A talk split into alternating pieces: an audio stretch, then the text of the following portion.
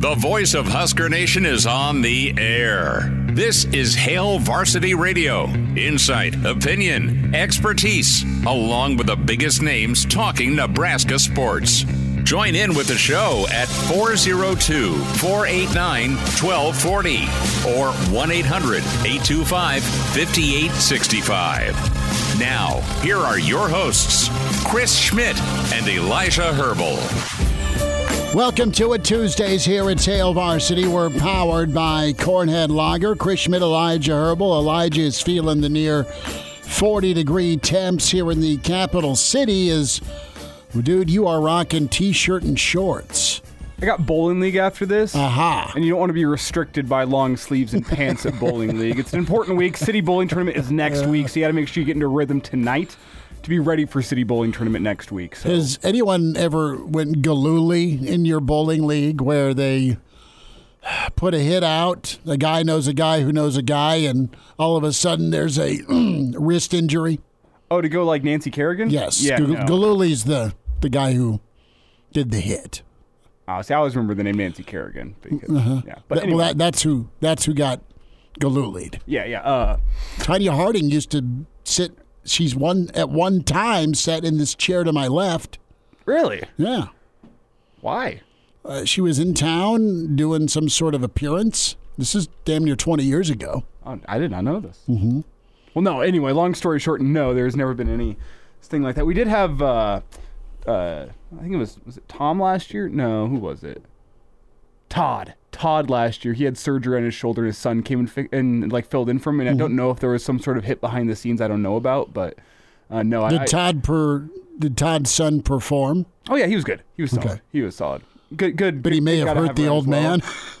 Potentially, I don't think so, but you never know. Oops, Dad fell down the stairs again. I have not personally witnessed any hits being put out in the bowling league. We're we're currently sitting in second place, so we might be the ones putting out hits here if we remain in second place for too long, but hopefully not. Well, go find uh, John Goodman's character to, to scare the opposing team uh, in Bowling League. 489 1240, 489 1240. Numbers to get in on Hail Varsity 800 825 5865, where you hear us across the Hail Varsity Radio Network. Watch the show. Couple of ways to do that. The Hail Varsity YouTube channel. Like and subscribe to that. Can catch the show there. Podcast, Spotify, iTunes, Google Play, and the Hail Varsity Radio Twitter feed at H Varsity Radio. Give that a follow. Find Elijah on Twitter at Herbalessence at Schmidt underscore radio for me. Without further ado, let's get you to the starting five. Our roll call, who's in the stream, and our top five get the shout out. Anthony is in. He just nudges out Brandon. Jeff checks in at three. Black Hills Brennan in at four. Uh, Crew checks in at five. Dion right there as well. And then Hungry Wood Chip is off the bench, uh, Vinnie Johnson style at six. And we have Eat Beef. He's back. I'm finally back here, boys. Good to hear and see uh, you again. Eat beef. Good work. We'll take some thoughts on Nebraska, Ohio State. Big ball game. Roger and Ty are also in. Anonymous checks in as well. You can email the show, Chris at HailVarsity.com. Big basketball game. And, you know, wearing the, the undefeated uh, sweater. Nebraska has not lost in Lincoln when I've worn this sweater. Not that I root, but I think this is important. I like the vibe Nebraska's on. Post Rutgers, clearly a, a, gutty win against Northwestern, who's an 11 seed. Right now, Nebraska's projected uh, right now at several different crop reports out, but a 7 10 matchup in Omaha is what I saw last night. That would be great. Uh, they would take on Kansas, presumably. if they get that uh, 7 10 upset, Nebraska, the 10 seed. But right now, they're, they're that 11 seed, 10 seed, and you don't want to screw up to Ohio State. Ohio State's one of those teams you're trying to box out, pun intended, that to, to taking probably that final Big Ten spot. Maryland is air quote gettable, Michigan's air quote gettable, and uh, Wisconsin is your is another big pelt, probably a two seed right now, unless they fade. Uh, and those are really nice resume boosters, but you're, you're supposed to kind of do that at home. Uh, Nebraska has road opportunity, but they can't screw it up. I just feel like they're going to lose one at home. Elijah. We'll get into our predictions. Eddie Markowski is coming up in about 10 minutes. Uh, Mitch Sherman with us in the 5 o'clock hour. We don't get out of here till 6. The tip off is at 6 at PBA, which means we are peacocking tonight. And uh, Connor Clark will check in with us from PBA in hour two. Some uh, Big Ten uh, football to check into as uh, it's been the first week. How are things going? Who's here? Who's here to make an impact early in their career for Nebraska football? We'll dive into that. Now, we got to ask our friends in the stream and, and, the listeners, the wonderful listeners of Hail Varsity. Uh, we have done steak and a beer bet forever. We haven't really kept a close eye on score. We'll do a steak and a beer bet tonight with Nebraska, Ohio State. Now, Elijah, you have found you have found the dreaded Longhorn Cup. Okay, we are going to show folks in the stream, and Elijah appropriately has the coffee mug uh, that is a Texas Longhorn coffee mug. Horns are down. Correct so orientation. It is the correct orientation. And are we going to make the the loser take a shot out of that coffee cup? the following episode of Hail Varsity, whoever fails. And, and, take a good look in there for the stream listeners. You can see this is full of ink and hair, it, it, it, maybe some remnants of coffee. I, I think, think, there's, there's some whiteout. Uh, well, I think there might be some tobacco juice. There, this cup there. is nasty. Mm-hmm. This cup is nasty, and my fear with taking a shot is that alcohol, when its cleaning properties, will then go and lift up some of this grossness from the bottom of it. We we have to clean it before we take a shot. Do we though? Yes. Ugh, it's bad enough you're taking a shot out of a Longhorn cup. Imagine how much worse it'd be for the grossness. yeah. Well, get someone throwing up on stream. well, Elijah's not in today. Why? His eyes are swollen shut and he can't talk. he's throwing up. He's had the runs all day. He's, he's, he's in the back of the room with a whiteboard trying to write and respond. It's down to text message for Elijah. Elijah so. is uh, he's at home doing eight Hail Marys. uh-huh, he is. He's hugging the, the, the toilet. Uh, so we can pick great alcohol. I know it's air quote steak and a beer bet, but we can also. I mean, I'm, I'm sure the only guy in, in eastern Nebraska that, that still buys McCormick's is, is Uncle Andy. He might have some of that uh, the plastic bottle vodka. I was just thinking we could go double shot of Everclear. Before you get fired for being drunk. yeah, yeah. Maybe a full mug of Everclear. You can sip on it throughout the show. yeah. no. Uh, so Anonymous checks in. Jim Harbaugh is 10 months younger than Tom Osborne was when he retired from coaching. Harbaugh's in the news. Things are heating up between him and the Chargers. Listen, I hope he goes because I, I'm sick of quite, I'm sick of this dance every year. Every year, it's a dance between him and the NFL. He wanted to stick and stay and deliver a title to his alma mater. Uh, he's negotiating uh, things that he is that, that are not fireable in his contract. Well, I can't be terminated for any uh, incriminating things you may or may not find based on the COVID recruiting. So I think he's out the door. Does he bring his defensive coordinator Jesse Minter with him? It, it's got it's got to happen for the Chargers. They have all the talent in the world. They've just botched hires the last three coaching cycles since uh, since old run the ball Marty. I loved Marty.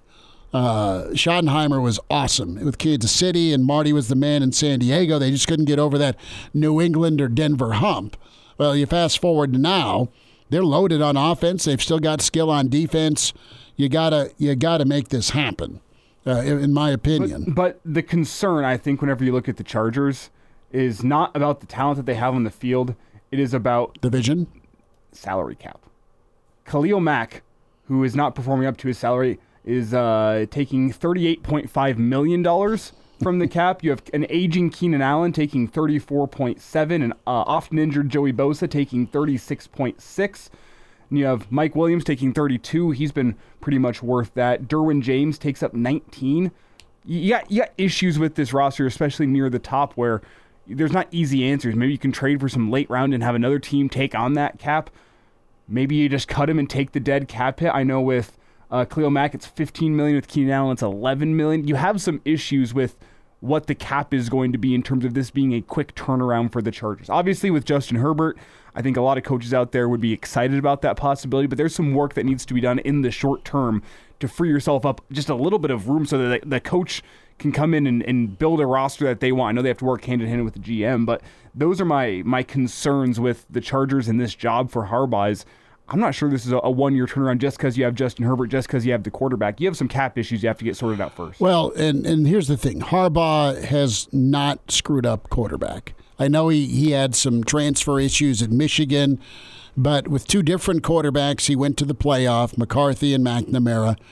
Uh, he recruited Andrew Luck to Stanford, right? So, uh, of everybody who whiffed in the state of Texas, in the Houston region, Harbaugh did not. He got him uh, to Stanford, and he's the guy who took Alex Smith again, who took the Niners to the AFC Championship game. They fell to Seattle. What's he do? He drafts Kaepernick, and he unleashes Kaepernick pre injury, of course and he is incredible with that pistol offense. I mean, Harbaugh just gets quarterback right, and and it's not that Herbert's been bad, but I think the the ceiling's a little higher for him, and I think you pair Harbaugh with Herbert, you've got a, a big time contender. And and listen, Harbaugh isn't afraid to to stay and fight at Michigan, but his heart is in the NFL. He's won a college championship. He was, you know, a bad first half away against his brother 10 years ago in the Super Bowl. He and San Diego's the place that well, not Los San Angeles. Diego, but the, the Chargers are the team that finished out his career with. He got his start with the Raiders, and then he was also doing work with the Chargers. So he likes the West Coast. He's familiar with it. And when the times we've talked to Tom Rathman, I mean, Tom always talked about the culture with us, and Rathman being part of that staff with with San Fran and the Niners, he uh, he lived that culture and, and understands it, and it's it's grown up, adult, do your job, and the evaluations have been pretty good. Uh, again, in that window we saw with San Francisco, it uh, he had some ups and downs uh, in in Michigan but righted the ship, and they've been incredible. It's always been about physicality and uh, just being the tougher football team. That's how you win in any league, and and that's why I think this math adds up. What player are you most excited for? Not named Raiola, Elijah. In the world of college football in Nebraska, we'll talk with Mitch Sherman in, in a little less than an hour about this. But um, you have 22 players, six transfers, here already. And am I going to be right by saying Makuza? I mean, Mazzccua. Mazzccua. I, I will get that right uh, by spring game.